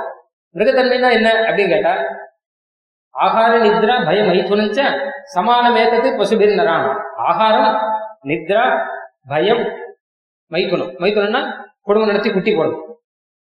இதுதான் மனுஷன் பண்றான்னா மிருகமும் அதுதான் பண்றது. அதுவும் ஆகாரம் உண்டு நித்ரை உண்டு பயம் உண்டு குடும்பம் நடத்துறது குட்டி போடணும். நீயும் அதை பண்ணியானா அப்போ மிருகமும் மனுஷனும் ஒண்ணுதான். இதுக்கு மேல ஏதாவது ஒண்ணு நீ சிந்தையா சிந்திச்சால் ஆத்மாவை பத்தி சிந்திச்சால் அப்ப அந்த மனுஷ பிறந்ததுக்கு நீ கௌரவம் கொடுக்குறான்னு அர்த்தம். ஏன்னா அந்த சிந்தை உனக்கு தானே இருக்கு. மிருகத்துக்கு அந்த சிந்தை வராது. என்னாலும் அந்த மனுஷனா பிறந்த மனுஷ ஜென்மத்தை கௌரவம் கொடுத்து இருக்க முடிகிறவன் ஒருத்தன் அவனை பத்தி இப்ப ஆரம்பிக்கிறான் மானயன் மானுஷத்துவம் தேவ ஸ்ரீமான் அப்படின்னு ஜீவனை சொல்றார். இவன் ஸ்ரீமான் ஏன்னா மனுஷ ஜென்மம் எடுத்துட்டு வந்தபடினாங்க ஜனகதன யான் வேஷனே ஜாகரூகா ஜனகதனையானா ஜானகின்னு அர்த்தம். இங்க ஜனகன்னா அப்பா தனையானா புள்ள. அப்பா பிள்ளைன்னே ஓடி நிற்கான் இவாளை தேடிட்டே ஓடி இருக்காங்க தாயே தந்தை என்றும் தாரமே கிளை மக்கள் என்றும் அப்படின்னு பெருமாள் சீதா பிராட்டி தேடி ஓடினா மாதிரி இவர்கள் அப்பாவையும் பிள்ளையும் தோடி அப்பாவுக்கு இது பிள்ளைக்கு இது இவாளுக்கு இது அவளுக்கு இது நாத்தனா இருக்குதுன்னு இதையே தேடி ஓடி இருக்கா இப்படியே அவ காலம் போயிட்டு கல்பாக்காராம் கல்பாகாராம் கதம அப்படியே இப்படியே காலம் போயிட்டு கல்பமா போயிட்டு இருக்கு ஏன்னா இது ஜென்ம போறதுக்குள்ள போரும் போருன்னு இருக்கு இப்படியே இவ போயிட்டு இருக்கும்போது கிரீடா கேலம் கமல சரசி. அங்க ஒரு ஹம்சத்தை பார்த்தாரு இல்லையா? ஹம்சம்னா ஆச்சாரியன் கிரீடா கேலம் கிரீடையாக விளையாடுறதுக்கு வந்து அந்த ஹம்சம். ஆச்சாரியனும் லீலைக்காக இங்க அவதாரம் பண்ணிருக்க பெருமாளுடைய அனுகிரகத்தினால இங்க வந்து அவதாரம் பண்ணிருக்க ஹம்சம் வெள்ளையா இருக்க மாதிரி இவரும் வெள்ளையாக இருக்கக்கூடியவர். பரமஹம்சர் அப்படின்னு சன்னியாசிகள்ல சன்னியாசிகள் நாலு விதம். அதுல உத்தமமான விதம் பரமஹம்சர் அப்படின்னு பெயர். இங்க வந்து ஹம்சர்னா சுத்தமான மனசுல இருக்கக்கூடிய கிரகஸ்த ஆச்சாரியர்கள் அப்படின்னு அர்த்தம். அதுவும் அர்த்தம். ஏன்னு கேட்டா பின்னாடி இந்த ஹம்சத்தை பார்த்து கடைசியில ஒரு ஸ்லோகம் சொல்ற நீ வந்து அந்த ஹம்சியோடு சேர்ந்து போ. நான் பிரிஞ்சு கஷ்டப்படுற நீ பிரிஞ்சு கஷ்டப்படக்கூடாதுன்னு கடைசியில் முடிச்சவங்க பழக முடியும். அம்சத்தை பார்த்து சொல்ற நான் வந்து பிராட்டியை பிரிஞ்சு கஷ்டப்படுற மாதிரி நீ கஷ்டப்படாத. நீ எனக்காக இந்த சந்தேசத்தை ஜானகி பிராட்டி கிட்ட சொல்லிட்டு நீ போய் ஹம்சியோட சேர்ந்து இருந்து சௌக்கியமாக இரு அப்படின்னு சொல்ற. இதுவும் மேகதூத்தத்தில் தான். மேகதூத்தத்தில் எல்லாம் சொல்லி முடிச்சது கடைசியில மேகத்தை பார்த்து சொல்றான் மாத்தே பூத் வித்யுதா விப்ரயோகா. மின்னலை விட்டு உனக்கு வியோகங்கிறது வரக்கூடாது. மின்னல்ங்கிறது பத்தினியா? மேகத்தோட பத்தினியா? மின்னலை விட்டு உனக்கு வியோகம் வரக்கூடாது அப்படின்னு முடிப்பாங்க. அந்த மாதிரி வரும். அதனால அப்படிப்பட்ட ஒரு ஹம்சம் ராகாச்சந்திர துதிசகச்சரம் ராஜஹம்சம் ததர்ச அப்படின்னு ராஜஹம்சமா இருக்கக்கூடிய அந்த ஆச்சாரியனை பார்க்கிறான் அந்த ஹம்சம் எப்படி சீதா பிராட்டி மாதிரியே இருக்கோ இந்த மாதிரி ஆச்சாரியர்களும் பகவானுடைய ஆகாரத்திலேயே இருக்கார். சங்க சக்கரங்கள்லாம் தரிச்சுட்டு இருக்கா பன்னெண்டு திருமணம்லாம் எட்டுன்னு இருக்கா? பெருமாளுடைய உடுத்தி கலைஞன் பீதகவாடை உடுத்தி பெருமாளுடைய மாலையெல்லாம் போட்டுட்டு இது அவர் மாதிரியே இருக்கார். உடனே இந்த ஆச்சாரியரை தூத் அனுப்புற எமக்காக நீங்க வந்து இந்த காரியங்களை செய்து கொடுக்கும் என்ன பகவான் கிட்ட விஜாபனம் பண்ணணும்? இல்லை சரணாகதி பண்ணணும். அதுதானே. நமக்காக ஆச்சாரியன் கிட்ட சரணாகதி பண்ணணும்னு அவர்கிட்ட போய் பிரார்த்திக்க இப்படிதான் ஆரம்பம். அதனால இதுவும் அதுவும் ஒரு பக்கம் அந்த கதை போயிட்டே இருக்கும் இன்னொரு பக்கம் இந்த கதை போயிட்டே இருக்கும். எல்லா ஸ்லோகத்திலுமே. மொத்த ஸ்லோகத்தையும் ரெண்டு அர்த்தம் வந்துட்டே இருக்கும் எல்லாத்துக்கும். ரொம்ப கஷ்டப்பட்டெல்லாம் அர்த்தம் வராது. சுலபமா சுவரசமா வந்துட்டே இருக்கும். அம்சத்தை பார்த்து சொல்ற. அதுக்குள்ள ஒரு கேள்வி வந்தது. அம்சத்துக்கிட்ட போய் யாராவது தூத்து விடுவாங்க தூத்து விடுறதுலயே ரொம்ப நல்ல தூத்த தூத்தியம் அப்படிங்கிறது திருவடி பண்ணதுதான் ஆஞ்சநேயர் பண்ணதுதான். அங்கிருந்து வந்து நேர மோதிரத்தை ஒப்படைச்சிட்டு கணையாழியை வாங்கிட்டு திரும்பி போறார் இல்லையா? ஒரு குறவு இல்லாமல் அழகாக காரியத்தை நடிச்சு முடிச்சுட்டார். அவர் சொன்னது அவர் சொல்லாதது எல்லாத்தையும் முடிச்சுட்டு போயிருக்கார். அந்த மாதிரி ஒருத்தர் தூத்து அனுப்பிச்சா பரவாயில்ல. போய் இந்த ஹம்சங்கள்லாம் என்ன? இது பேசுமா? இது போய் சொல்லுமா? என்ன? அப்படின்னு கேட்டா சுவாமி அழகா பதில் சொல்றாரு. ஆனானப்பட்ட மேகத்தையே தூத அனுப்பிச்சுட்டா அப்புறம் ஹம்சத்துக்கு என்ன? யாச்சியாதேன்யம் பவதி கிமுப பாபி சம்வேதனார்கே விஸ்லேஷேன க்ஷுபித மனசம் மேகசைல துருமாதவும். காளிதாசன் சொல்றான் மேகத்தை தூத்து விடும்போது மேகத்தவே இப்படி தூத்து விட முடியும். அப்படின்னு கேட்டா காளிதாசன் சொல்றான்? ஆமா இவர்கள் இருக்கிற மன்ன நிலைக்கு மேகம்னு கண்டாளா? இல்ல சேத்தனம்னு கண்டாளா? ஏதோ ஒன்று போயின்னு இருக்கு. போயின்னு இருந்தா தூத்து விடலாம். மனநிலை எப்படி இருக்கான்? போயின்னு இருக்கோ இல்லையோ போயிருந்தா தூத்து விட வேண்டியது தானே அப்படின்னு சொன்னான். அதனால அவன் மனோநிலை எப்படி இருக்கான்? எப்பவுமே மேகத்தை பார்த்தா மனசெல்லாம் மாறிடும் பொதுவா. நல்லா இருக்கிறவனுக்கு அதான் காளிதாசன் சொல்றான். ஒழுங்கா இருக்கிறவனுக்கே மேகத்தை பார்த்தா மனசு மாறிடும். இந்த மாதிரி நிலையில் இருக்கவாளுக்கு கேட்பாடே இல்லை. அப்போ மேகத்துக்கே அந்த கதைனா அம்சத்துக்கு நம்ம கேட்க வேண்டாம். கட்டாயம் தூது விடலாம். ஒரு குறவும் இல்லை அப்படின்னு அதையும் சேர்த்து சொல்ல. ஹம்சத்துக்கிட்ட போய் பெருமாள் வந்து அதை ஸ்தோத்திரம் பண்ணார் முதல்ல. அம்சப்பறவையே நீ இப்படிப்பட்ட வம்சத்துல வந்திருக்க? பெருமாளுடைய ஹம்சாவதார வம்சம் நீ. அன்னைக்கு அன்னமாக அவதாரம் பண்ணார் இல்லையா? விண்ணவர்தம் பெருமானே அருளாயன்னு அன்னமாய் முனிவரோடு அமரவேத்த அருமறையை வெளிப்படுத்த அம்மான். அப்படிங்கிற மாதிரி ஹம்சாவதாரம் பண்ண பெருமாளுடைய வம்சத்தில் நீ வந்திருக்க. பிரம்மாவனுடைய வாகமா வாகனமாக நீ இருக்க. உன்னுடைய நடையை பார்த்துதான் சரஸ்வதி தேவியும் தன்னுடைய நடையை கத்துக்கிற. உன்னுடைய துவனியை பார்த்துதான் சரஸ்வதி தேவியும் தன்னுடைய வாக்க அமைச்சுக்கிறாங்க. இந்த மாதிரி இருக்கட்டும் அப்படின்னு. இது ரொம்ப சிரேஷ்டமான நாங்கெல்லாம் ஏதோ மனுஷர்கள் எங்களுக்காக நீ ஒரு உபகாரம் பண்ணணும். இங்கிருந்து தூத்தியம் போகணும். ஐயோ தூத்தியம் பொருதுங்கிறது சாதாரண விஷயமாச்சு இதை போய் நான் செய்வேனா அப்படின்னு நினைக்க வேண்டாம்.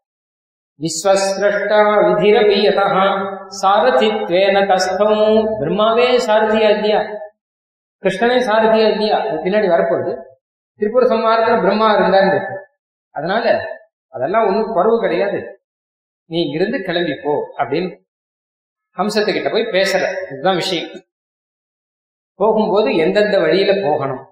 அப்படின்னா அந்த வழியெல்லாம் சொல்லி கொடுக்குற இங்கேருந்து லங்கைக்கு போகணும் போகிற வழியில நிறைய திவ்ய தேசங்கள்லாம் இருக்கும். அதெல்லாம் தாண்டி அங்கங்க பெருமாளுக்கு கைங்கரியங்கள்லாம் பண்ணிட்டு போகணும். நிறைய சந்தன காடுகள்லாம் இருக்கும். அதனுடைய வாசனை உனக்கு ஆனந்தமா இருக்கும். மலைய பர்வதம் கிட்ட போகச்ச பொதிகை மலை கிட்ட போகச்ச அதனுடைய காற்று இருக்கும் அது உனக்கு ஆனந்தமாக குளிர்ச்சியை கொடுக்கும். அப்படியே நீ ஆகாசத்துல பறக்கும்போது மேல இருக்கக்கூடிய மேகங்கள்லாம் உனக்கு வெண்கொற்ற கொடை மாதிரி ஒரு கொற்ற ஒன்று பிடிக்கும். வெண்கொற்ற கொடை இல்ல வண்ணக்கொடை பிடிக்கும். ஏன்னா அதுல இருந்து இது வந்திருக்கும். வில்லு இந்திரதனுஷ் வந்திருக்கும். வானவில் அந்த வானவில்லோடு கூட மேகம் உனக்கு அது மூடும் போது உனக்கு வண்ணக்கொடை ஒன்று பிடிச்ச மாதிரி இருக்கும்.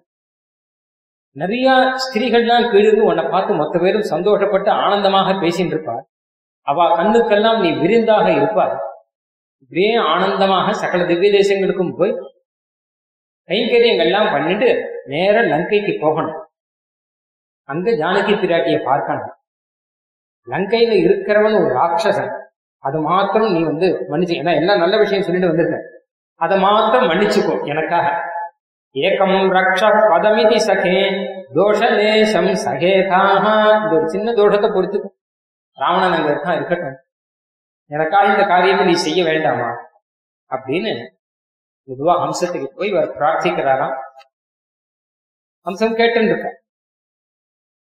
ஹம்சம் அப்படி பறந்து போச்சா அப்புறம் அப்படிங்கிறது கிடையாது. காவியத்தில் கிடையாது. அதுக்கெல்லாம் வந்து ஆன்டி கிளைமேக்ஸ் இருக்கலாம் இதோட கூட காவியம் முடியும் அவ்வளவுதான். மேல ஏன்னா இதுவே கற்பனை தான் ராமாயணத்துல கிடையாது. ஹம்சத்தை பார்த்தா தூத்து விட்டாங்கிறதால ராமாயணத்துல கிடையாது. பெருமாள் உடனே கிளம்பிட்டாங்கிறது தான் இருக்கு. ஆனால் நமக்கு இந்த விஷயத்தை தெரிவிக்கிறதுக்காக இப்படி ஆரம்பிக்கிறார். அந்த மாதிரி பெருமாளும் பிராட்டிக்கும் ஒரு ஒரு கொட்டை பிரிஞ்சு இருக்கிற மாதிரி. பொதுவாக ஸ்ரீமத் ராமாயணத்திலேயே பிராட்டியானவர் பெருமாளை பிரிஞ்சு இருந்த நிலை இருக்கும் அதை சொல்லும்போது ஒரு சரணாகதனானவன் பெருமாளோட சேர்றதுக்கு காத்திருந்திருக்கிற நிலை அப்படின்னு சொல்றது. அது சுவாமி தேசியம் அழகா விளக்கி இருக்க அந்த மாதிரி இப்போ இந்த மாதிரி வச்சுக்கணும். அழகா ஒரு விஷயம் சொல்ற பாருங்க. அந்த ஹம்சத்துக்கிட்ட சொல்ற இங்கிருந்து நீ போகணும் போது போகச்சே ரெண்டு வழி உண்டு. ஆஞ்சநேயர் ரெண்டு வழி சொல்லியிருக்க ஹனுமான். ஒன்று வந்து பশ্চিமம் இன்னொன்று வந்து பிராச்சீனம். பশ্চিமம்னா மேற்கு வழி பிராச்சீனம்னா கிழக்கு வழி. லங்கைக்கு போறதுக்கு ரெண்டு வழி இருக்கு. இதுல பஷ்டிமோ நித்திய வருஷம் மேற்கு வழியில போனா எப்பவும் மழை பெஞ்சிட்டே இருக்கும். அதே இப்ப இந்த கேரளா மேற்கு தொடர்ச்சி வளையர் கோயில் அங்கெல்லாம் ஒரே மழை எப்போ பார்த்தாலும். மார்கௌ சம்யங் மம ஹனுமதா வர்ணிகௌ துவௌ தயோஸ்தே சஹ்யாசன்னோப்யனதி சுபகா பশ্চিமோ நித்திய வருஷா ஓயாத மழை பெஞ்சுட்டு இருக்கும் இன்னொரு பக்கம் பிராச்சீனம். அப்படின்னா கிழக்கு வழி. அங்க நிறைய அற்புதங்கள்லாம் நிறைய இருக்கு. ஆச்சரியமா இருக்கு. ஆனா கூட நீ அந்த வழி போகாத வேண்டாம். கதமபி சகே மற்கிருதே தே நிவாரியா எனக்கா ஒரு காரியம் பண்ணி நீ அந்த வழி போக வேண்டாம். அங்க ஆச்சரியமா இருக்கெல்லாம் நினைக்க வேண்டாம். இந்த வழியிலேயே போய்க்கோ அப்படின்னு சொன்னார். இது சாதாரண ஸ்லோகம் தானே.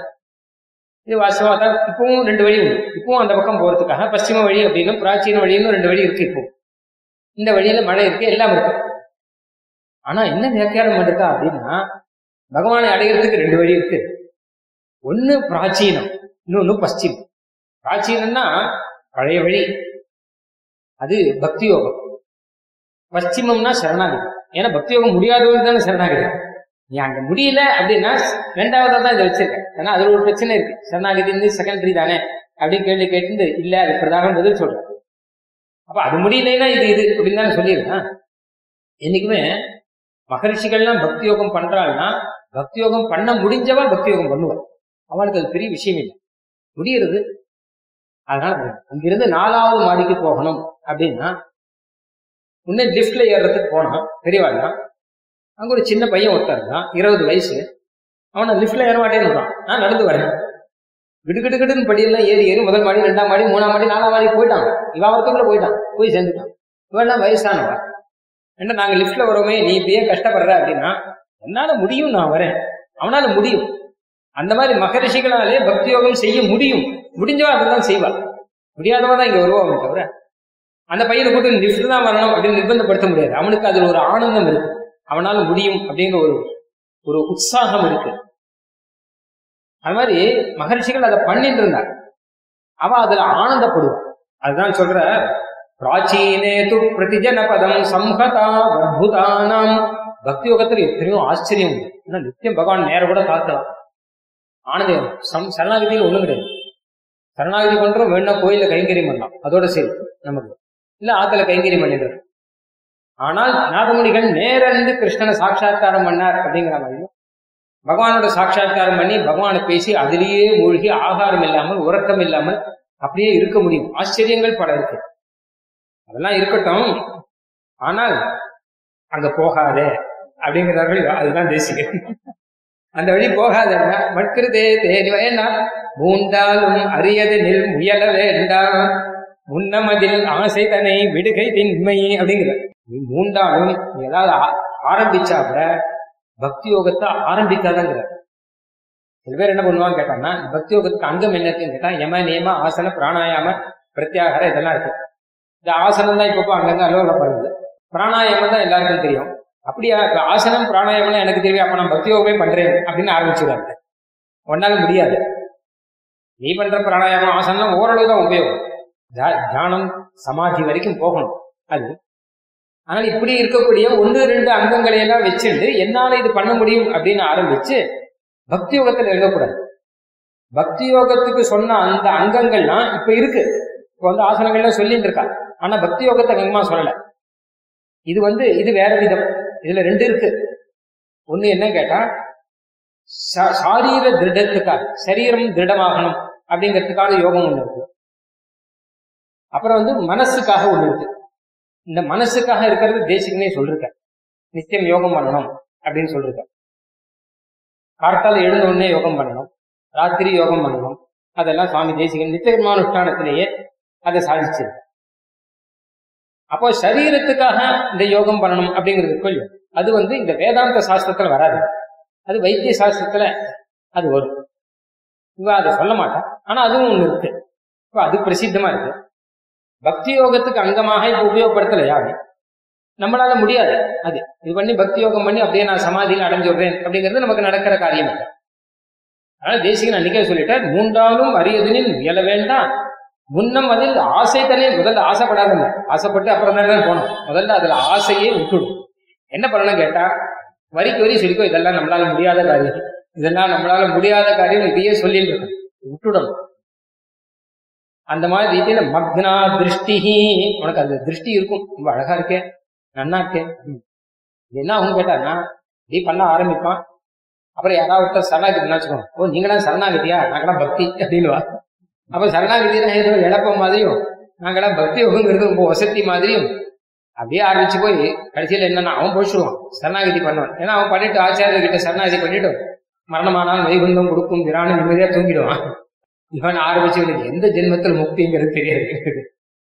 இது இப்படியே கொஞ்ச தூரம் போகும். ஆனா பிரகிருதி பிரகிருதிஸ்துவாம் நியோக்ஷதின் பகவத்கீதை வரும். பிரகிருத்தியில தான் இருக்கான். சரீரத்துல தான் இருக்கான். அதனால இது வந்து நிறைய பாதகங்கள். சரீரத்தில் இருக்க வரைக்கும் சரீர தர்மங்கள் நிறைய உண்டு. அதனால இப்படி ஆரம்பிச்சு ரொம்ப விரக்தியோடு கூட இங்க இருந்தா எல்லாம் கஷ்டமா இருக்கும். அப்படின்னு சொல்லிட்டு வடக்கு போயிட்டாங்க. காசியில போய் அங்க போய் பண்ணாதான் நல்லா பக்தியோகம் எல்லாம் பண்ண முடியும். இங்க இருந்தா கஷ்டம். அப்படின்னு சொல்லிட்டு அங்க போயிட்டான். அங்க மத்தியானம் ஒரு நாலு மணி ஆச்சு. என்ன ஆச்சு அப்படின்னா அங்கேயே காஞ்சிபுரத்திலே இருந்துட்டு இருந்தா இந்த வேலைக்கு டிஃபனாவது கிடைக்கும். இங்க வந்து அதுவும் போயிட்டு கிடைச்சிருக்கிற சொல்லு போயிருக்கு அந்த மாதிரி ஒரு சிந்தை வந்துடும் இந்த சரீரத்தில் இருக்கக்கூடியனால இதுக்கு ஆகாரம் கொடுத்துட்டே இருக்கணும்னு ஆயிடும். அதனால தேசியம் என்ன பண்றாங்க முதல்ல ஆசையை விட்டுடும். இதெல்லாம் ஆசைப்படாது. இதெல்லாம் என்ன கேட்டா படிச்சுக்கணும் நம்ம. ஓஹோ அப்படி பக்தி யோகம்னு ஒன்று இருக்கு. அப்படிங்கிறத நம்ம தெரிஞ்சு வச்சுக்கலாம் அவ்வளவுதான். அதுல பகவத் அனுபவம் உண்டு. ஆச்சாரியர்கள்லாம் இருந்திருக்கா நமக்கு அனுஷ்டானத்துக்கு கிடையாது. அப்படின்னு இந்த வழியை காமிச்சு இந்த வழியா போன அப்போ போக வேண்டிய மார்க்கங்களை என்ன சொல்றேன் முதலே சொன்னேன்ல காளிதாசன் சொல்றான். காளிதாசன் இந்த மார்க்கத்தை சொல்லும்போது உஜ்ஜயினி அந்த நகரத்தை பத்தி விஸ்தாரம் சொல்லுவோம். ரொம்ப அழகா சொல்லிருக்கான் இதெல்லாம் வச்சுன்னு என்ன பண்ணிட்டா காளிதாசனுடைய சொந்த ஊர் உஜ்ஜயினின்னு சொல்லிட்டா எல்லாரும். ஏன்னா காளிதாசனுடைய சொந்த ஊர் எதுவும் தெரியல யாருக்கும். காளிதாசனுடைய காலமும் அவனுடைய ஊரை பத்தி கண்டுபிடிக்க முடியல. முன்னாடி பழைய ஹிஸ்டரியும் நம்ம கிட்ட கிடையாது.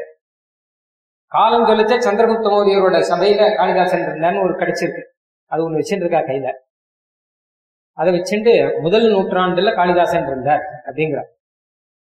இல்ல மகா கவிகளுக்கும் சாதாரண கவி கிடையாது. காளிதாசன் ஆகட்டும் வால்மீகி ஆகட்டும் இதெல்லாம் கவிகள் கவிகள் சொன்னா வெளிநாட்டு கவிகள் மாதிரி நினைக்கக்கூடாது. ரொம்ப பெரிய விஷயம் இதெல்லாம். வெளிநாட்டு கவிகள்னா காவியம் பாடினதோட சரி. ஏன்னா வள தர்ம சிந்தை ரொம்ப அதிகம் வரலாம் ரொம்ப பொறுப்பு ரொம்ப அதிகம். தர்மம் தவிர அதர்மம் சொல்ல மாட்டாங்க. அப்போ அந்த வழியா அந்த வழியா போனோம். அந்த உஜ்ஜயினியை அழகா வர்ணனம் பண்ணான் அது மாதிரி சுவாமி தேசியன் என்ன பண்ணாருன்னா முதல்ல திருமலையில் பிடிச்ச நீ போகும்போது அந்த திருமலை வழியா போகணும்.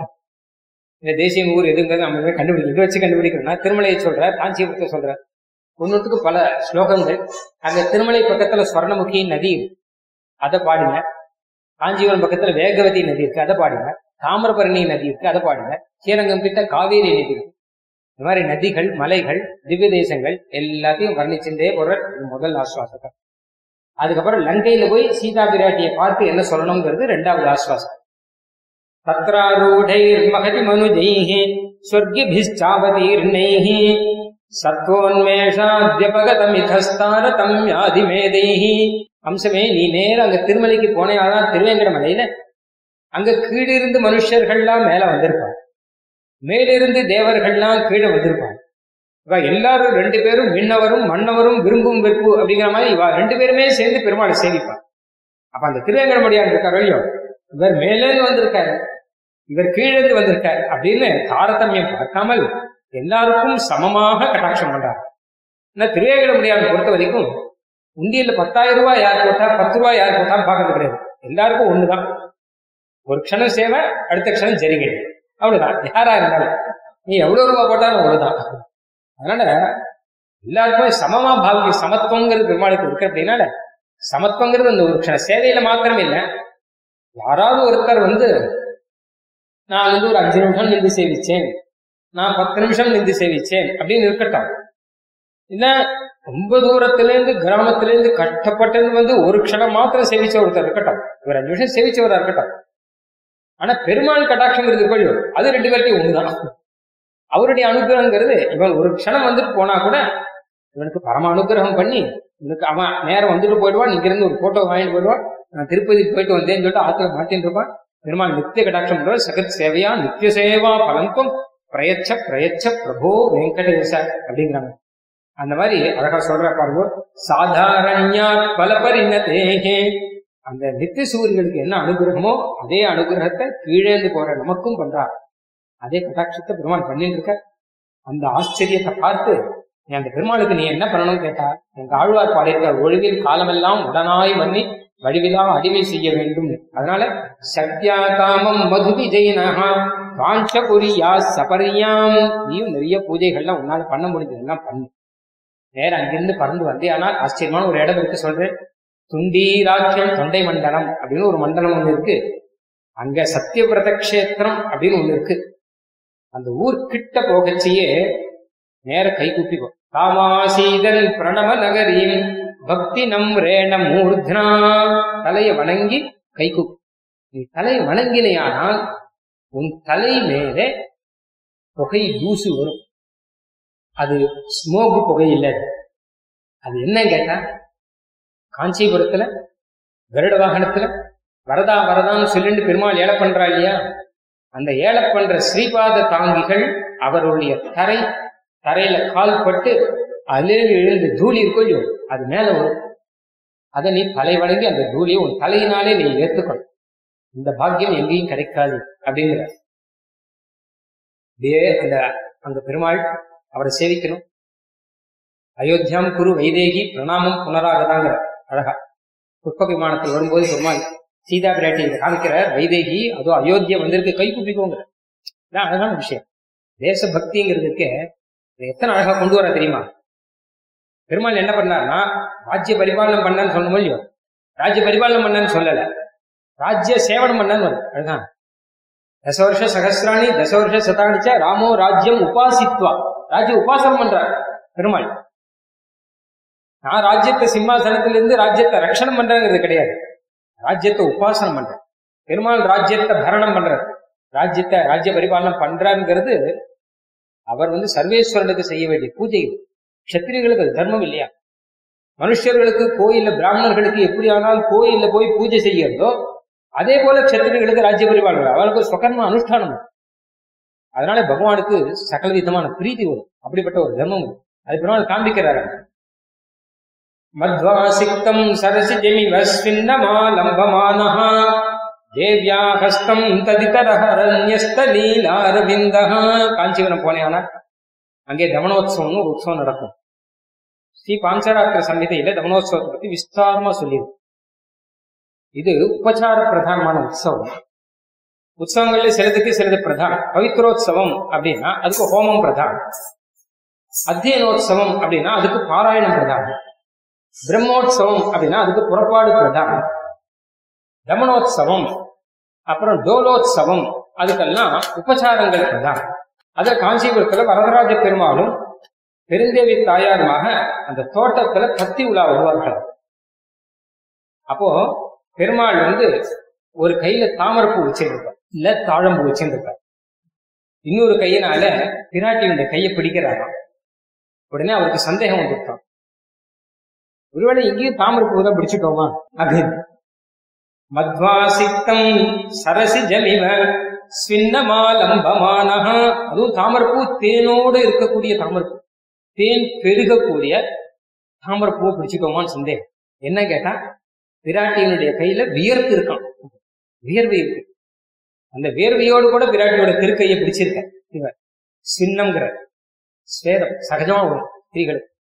மாதிரி அந்த வியர்வையோட கூட கூட பிராட்டியோட திருக்கையை பிடிச்சிட்டு இது தேன் உருகக்கூடிய தாமரை பிடிச்சிட்டோம்னு பார்த்துக்கிறாங்க மத்வாசிக்தம் சரதி ஜமி வஸ்வின்னமா லம்பமானஹ தேவ்யா ஹஸ்தம் ததிதர கரண்யஸ்தலீலாரவிந்தஹ தேவஸ்ரீமான் சயதி விகரேது ஸ்வைரமா ராமபூமௌ அந்த தோட்டத்துல அப்படியே விகரே சஞ்சாரமா வருவார் இல்லையா?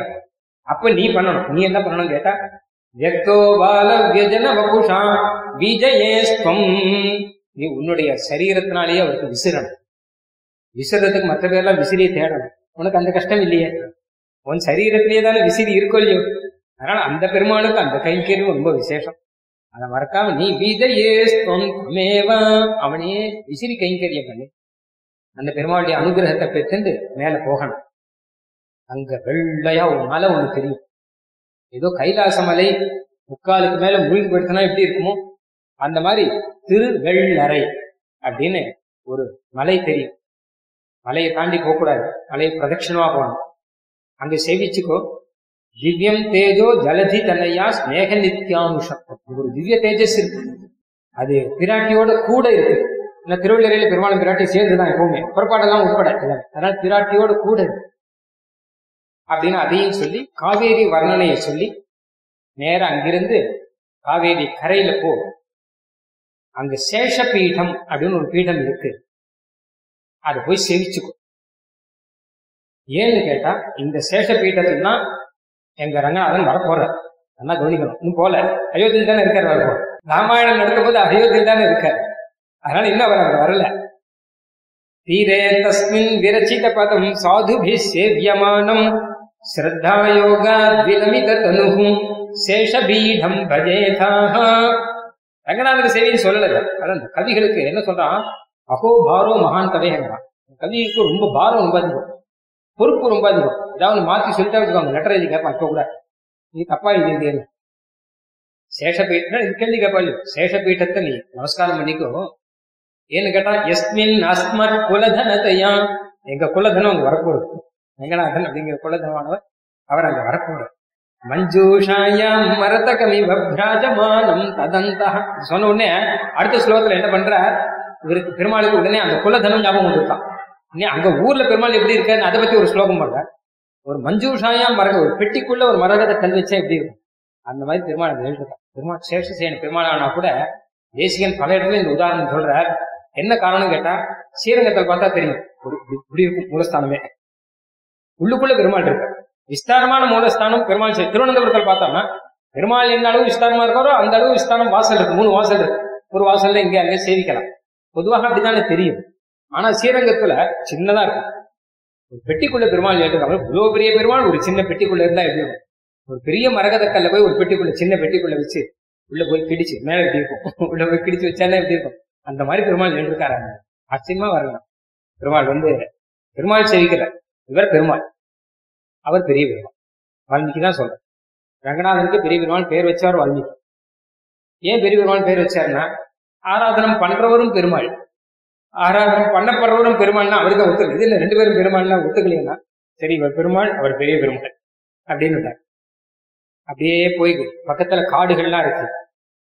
அங்க சுந்தர தோழினையா இருக்க அங்க போகணும். அங்க ஊர்ல என்ன விசேஷம் தெரியுமா? அங்க ஒரு பெரிய நூப்புற கங்கைன்னு ஒரு கங்கை ஒண்ணு இருக்குது. அது அந்த கங்கை மாதிரி நினைக்காத. பசுபதி ஜட்டா ஸ்பர்ஷ சூன்யம் விபாதி. சிவனுடைய தலையில படாத கங்கை இதுன்னாங்க அதுவும் பெருமாளுடைய திருவடியிலேருந்து வந்தது. இதுவும் பெருமாளுடைய நூப்புறத்திலேருந்து தான் வந்தது. திருவடியிலேருந்து வந்தது. ஆனா அந்த கங்கைக்கு இல்லாத பெருமை சிவனுடைய சடை முடி அல்ல சடை முடியிலேருந்து வந்தது கிடையாது. அப்படிப்பட்ட இதை பட்டுவோ தாமிரபரணிய தாமிரபரணியும் பஜேதாக ஏன்னு கேட்டா முக்தாஜாலேஹி ஜனித புலினாம் சுக்தி சந்தான முக்தைஹி. நிறைய முக்தர்கள் முக்தா ஜானங்கள்லாம் இருக்கான் ஒரே வேடிக்கை சொல்றேன் முக்தர்கள் அர்த்தம். முக்தர்களை எல்லாம் நம்மளோட உண்டாக்குற இடம் அதனால அது சொன்னார். இப்படியாக நீ காடு காடுகள்லாம் லங்கைக்கு போய் சேரணும். இதெல்லாம் தாண்டி. முதல் ஆஸ்வாசம் முடிச்ச ரெண்டாவது ஆஸ்வாசம் லங்கையில காடுகள்லாம் நிறைய இருக்கு நகரங்கள்லாம் இருக்கு அகழிகள்லாம் நிறைய இருக்கு பர்வதங்கள்லாம் நிறைய இருக்கு. அதெல்லாம் தாண்டி ராவணனுடைய அந்தப்புறம் இருக்கு. அந்தப்புறங்கிறதே ரொம்ப பெருசு. அதுல அசோகவனம்னு பெரிய காடு உண்டு அந்த காட்டுல சிம்சபா மரம் இருக்கு. அங்க போனால் அங்க ஒரு திவ்ய ரத்தனம் ஒண்ணு பார்க்கலாம். திருஷ்யம் தத்தே தினகர குல தியோதகம் திவ்ய ரத்னம் சீதா பிராட்டியை பத்தி திவ்ய ரத்னம் அப்படின்னு அடியானுக்கு தெரிஞ்சு மனைவியை பத்தி இப்படி சொன்னவர் ஒருத்தர். பெருமாள் தவிர வேற யாரும் சொல்லிருக்க மாட்டார். எப்படி கேட்டேன்? தினகர குலத்யோதம் என்ன அழகான வார்த்தை சூரிய குலத்துக்கு பிரகாசம் கொடுக்கிற திவ்ய ரத்னம் குலமே சூரிய குலம். ஜனகானாம் குலே கீர்த்தி மாகரிஷி மே சுதாங்கிறார். ஏன்னா ராமனை விவாகம் பண்ணிட்டா ஜனகருடைய குலத்துக்கு கீர்த்தி. ஜனகரை சொல்றார். அவர் ரொம்ப பெருமையோட சொல்றார். ஏன்னா இவருக்கு இவர் குலத்துல பிறந்தவர் இல்லை அவர். இவர் வளர்த்தவர் தான். ஆனா கூட அது ஒரு பாவத்தோட சொல்றாரு. ஆனா பெருமாள் இப்ப என்ன சொல்றாருன்னா அந்த குலம் இருக்கட்டும் எங்க குலத்துல ஒரு திவ்ய ரத்னம் இந்த சூரிய குலத்தை பிரகாசம் பண்ணக்கூடிய ஒரு திவ்ய ரத்னம் இன்னும் அங்க இருக்கு. போய் பாரு பிராட்டி எப்படி இருப்பார் அப்படின்னா அதுக்கு அடையாளம் சொல்றார். சூன்யா திருஷ்டிஹி ஸ்வசிதம் அதிகம் மீலிதம் வக்ர பத்மம் தாராகாரம் நயன சலிலம் சானுபந்தோ விலாபகா சூன்யா திருஷ்டி கண் அப்படியே வச்சு பார்த்துட்டு இருப்பார். கண்ணை இமைக்காது. பெருமூச்சு விட்டுன்னு இருப்பார். கண்ணுல இருந்து ஜலந்தரமா கொட்டின்னு இருக்கும். இதே பார்த்து ஆகாசத்தையே பார்த்துட்டு இருக்க வீக்ஷயந்திங்கிற ஆகாசத்தையே பார்த்துட்டு இருக்கா ராம ராம ராமான்னு அதையே சொல்லிட்டு கிமர்த்தம் தவ நேத்ராபியாம் வாரி சிரவதி சோகஜம் அப்படின்னு ஆஞ்சநேய அம்மா கண்ணில் ஜலம் கொட்டுறது. என்ன காரணம்னு கேட்கறேன். ராமாயணத்துல அழகா வரும். நீர் அழலாம்? கிமர்த்தம் எதுக்காகங்கிற? அந்த மாதிரி கண்ணுல இருந்து ஜலம் ஜலமா கொட்டின்னு இருக்கும் பெருமூச்சு நெடுமூச்சு விட்டுன்னு இருப்பார் இதுதான் அடையாளம். மலினமான முகம். அதே சமயம் பிரகாசமான முகம். ரெண்டும் இருக்கும். நீ பார்க்கணும். பூயோ பூய கரசரசிஜே எஸ்ய ரோமாஞ்சிதாங்கீம் ஒரு மோதிரம் ஒண்ணு கையில வச்சுட்டு அந்த மோதிரத்தை கையிலேயே வச்சுட்டு ரோமாஞ்சிதமா இருக்கும். நீ கையில வச்சிருந்து உடனே அதை தலையில வச்சுப்பார். வச்சுட்டு அங்க ஒரு சந்தோஷப்படுவார். அந்த மோதிரத்தை கையில வச்சிருந்த போது பெருமாள் கொடுத்த மோதிரம் தானே அது? இன்னும் பாணி கிரகண காலத்துல என்ன சந்தோஷமோ அந்த சந்தோஷம். உடனே அதை சிரஸ்ல வச்சு பாரான் பெருமாள் உச்சி மூந்த போது என்ன சந்தோஷமோ அந்த சந்தோஷம். அதை அப்படியே ஹிருதயத்தில் வச்சு பாருங்க. பெருமாளை ஆலிங்கனம் பண்ண போது என்ன சந்தோஷமோ அதுதான். இந்த மூணு காலத்திலையும் என்ன சந்தோஷம் பெருமாளோட இருந்ததோ அதை இப்போ மோதிரத்துல பாக்குறான் பெருமாள் இல்லை இப்போ. ஆனா மோதிரத்துல அந்த சந்தோஷம் பரியாயன ஸ்தலகல செய்யும் அங்குலீயம் மதியம் அப்படியே இருக்காரு இல்லையா? அவர் தான் சீதையா பிராட்டி தெரிஞ்சுட்டு மெதுவாக போகணும். வேகமா போக வேண்டாம். மந்தம் மந்தமா போகணும். திருவடி பண்ணா மாதிரி மெதுவா ரகுகுல வார்த்தைகள்லாம் சொல்லி அவருடைய குலப்பெருமைகளை சொல்லி எங்களுடைய குலப்பெருமைகளை சொல்லி அவரை ஆஸ்வாசப்படுத்தணும். நாம் சொல்ற விஷயத்த அவர்கிட்ட சொல்லணும். அப்புறம் சந்தேசிப்பதான். என்ன விஷயம் சொல்லணும் அப்படிங்கறத ஆச்சரியமா சொல்றேன். சுருப்பமா ரெண்டு ஸ்லோகம் முடிச்சுடுறேன். தேகஸ்பரிசம் மலைய இந்த- இந்த இடத்துல தான் பெருமாளுடைய ஒரு சிங்காரங்கிற அப்படியே மொத்தம். ஏன்னா சிங்காரத்துல ரெண்டு இருக்கு. சம்யோக சிங்காரம்னு ஒண்ணு விப்ரலம்ப சிங்காரம். சம்யோக சிங்காரங்கிறது நாயகனும் நாய்க்கும் சேர்ந்து இருக்கும்போது இருக்கக்கூடிய சிங்காரம். விப்ரலம்பங்கிறது பிரிஞ்சு இருக்கும்போது. சிங்காரத்தில் அதுதான் விசேஷம். விப்ரலம்ப சிங்காரம் ரொம்ப விசேஷம். அதுலதான் அனுபவம் ரொம்ப அதிகம். தேகஸ்பர்சம் பிராட்டி கிட்ட சொல்ல சொல்றார் அம்மா உன்னுடைய தேகஸ்பர்சம் எனக்கு எப்படி கிடைக்கிறது தெரியுமா? உம்மை தொட்ட அந்த காற்று மெதுவா வந்து என்னையும் தொடர்றதோ இல்லையோ? அப்ப சீதா தெற்கேந்து காத்து வருதான் இன்னை காற்று நீ சீதா பிராட்டியுடைய மேனியை தழுவிட்டு தானே இங்க வர? அப்படிதானே வந்து என்னையும் தழுவுற அப்படின்னு நான் அதை நினைச்சு நான் ஆறி இருக்கேன். சந்தனை பார்க்கும்போது நான் என்ன நினைக்கிறேன் தெரியுமா? சீதா பிராட்டியே நீயும் இப்ப அந்த சந்தனை பார்த்துட்டு தானே இருக்கு. நானும் இப்ப சந்திரன் தான் பார்க்கறேன். ரெண்டு பேரும் ஒரே விஷயத்தை தான் பார்த்துட்டு இருக்கோம் இப்போ அப்போ அதை நினைச்சு திருஷ்டி சம்பேதமிந்தோ ஒரே விஷயத்த ரெண்டு பேரும் பார்க்க அழகா சொல்ற தமிழ்ல ஒரு பாட்டு சொன்னா நான் பார்க்க நினைப்பதெல்லாம் நீ பார்க்க நான் பேச நினைப்பதெல்லாம் நீ பேசணும் அந்த மாதிரி அழகா சொல்றேன் ராமைக்கத்துவம் ஜெகதி புவி சாபின்ன பரியங்க யோகம். சீதா பிராட்டியே நம்ம ரெண்டு பேரும் ஒரே இடத்துல தான் இருக்கோம். ஏன்னா அகிலாண்ட கோடி பிரம்மாண்டத்துல நீ ஒரு பிரம்மாண்டத்துல நான் ஒரு பிரம்மாண்டத்துல இல்லையே. ரெண்டு பேரும் ஒரே இடத்துல தான் இருக்கோம். அதை நினைக்க எத்தனையோ கோடி கோடிகள் இருக்கோம் அதனால தூரி பூதம் சுதனு விதினா துவாமகம் நிர்வீசாமி. ரொம்ப தூரத்துல இருந்தா கூட நான் இந்த மாதிரி எல்லாம் நான் நினைச்சு ஆஸ்வாசப்படுத்தின்னு இருக்கேன். கவலைப்பட வேண்டாம். கூடிய சீக்கிரத்துல அழகா சொல்ற நான் காட்டுக்கு வந்தது பெரிய விஷயம் இல்லை. ஆனா நான் காட்டுக்கு போகும்போது நானும் கூட வரேன்னு அடம் பிடிச்சு நீரும் காட்டுக்கு வந்தீர் இல்லையா? அப்போ உமக்கு ஏற்ற இடம் எது அப்படின்னு கேட்டா என்னுடைய கையை கொடுத்து இதுல சயனிச்சுக்கோன்னு சொல்லணும். அதுதானே சரியா இருக்கும். இதையே ரட்சையாக்கி இதுல சயனிச்சுக்கோன்னு சொல்லணும். அந்த நாள் ரொம்ப தூரத்துல இல்லை. இதோ கூடிய சீக்கிரம் வந்துடுறேன். சேதும் பத்மா விபுலம் அணைய கட்டில் ஓடி வந்துடுறேன். கிருத்வா லங்காம் சிரஜமி இவ கதே கேலதாம் வானராணாம். இந்த குர இந்த ராட்சசர்கள் லங்கை கொள்ளும் இதெல்லாம் பூமாலையை குரங்கு கையில கொடுத்த மாதிரி எல்லாத்தையும் பிடிச்சு அவ கையில கொடுத்துடுற மொத்தத்தையும் நேரம் வந்து அல்பியோபிகி சில நாள்கள்ல ஓடி வந்துடுறேன். ஒரு விஷயம் ஞாபகம் வச்சுக்கும் ஒரு விஷயம் சொல்ல ஒரு விஷயம் ஞாபகம் வச்சுக்கும் பதினாலாயிரம் பேரை ஜனஸ்தானத்துல வதம் பண்ணேன். அது ஞாபகம் ஏன்னா இப்ப முடியுமா முடியாதாங்கிற கேள்வி கிடையாது.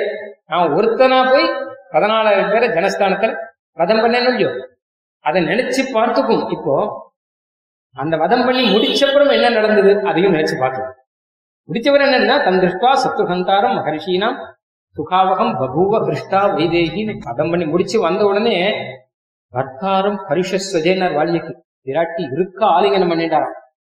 கல்யாணமாகி இருபத்தஞ்சு வருஷத்துல இந்த மாதிரி ஆலிங்கனம் பண்ணிட்டதே இல்லையா அந்த மாதிரி ஆலிங்கனம் பண்ணிட்டு பெருமாளை பார்த்து அவர் ரண சரீரத்தில் இருக்கக்கூடிய ரணங்கள் எல்லாம் போகும்படியாக மொத்தத்துக்கும் திருமலை தடங்களால் ஒத்தடம் கொடுத்து எல்லாத்தையும் சரியாக்கிட்டாராம்.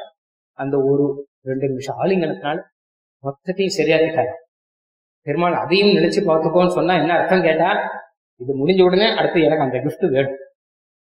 முடிஞ்ச உடனே நான் வந்த உடனே எனக்கு அந்த பரிசு நீ கொடுக்கணும் அப்படிங்கிறதுக்காக அதையும் நினைச்சு பார்த்துக்கணும் ஞாபகம் படுத்துற இப்படியாக அம்சத்துக்கிட்ட சொல்ற அவளுக்கு மெதுவாக உயிர் கொடுத்துட்டு நீர் வந்து சர்வாகாரை தொதனு குணையா சேவிதோ ராஜஹம்சியா ராஜஹம்சியோட கூட நீ ஆனந்தமாக உன்னுடைய இடத்துக்கு இருக்கணும் அப்படின்னு அதுக்கு ஒரு தன்யவாதத்தையும் சமர்ப்பிச்சுட்ட. முதல்ல சொன்ன மாதிரி இது எல்லாமே ஒரு ஆச்சாரியனை தூத அனுப்பிச்சு கடைசியில ஜீவாத்மாவும் பரமாத்மாவும் சேர்ந்து அனுபவிக்கக்கூடிய ஆனந்தங்கிறது பரிபூர்ண பிரம்ம ஆனந்தம். அதை காண்பிக்கக்கூடியதாக இருக்கு.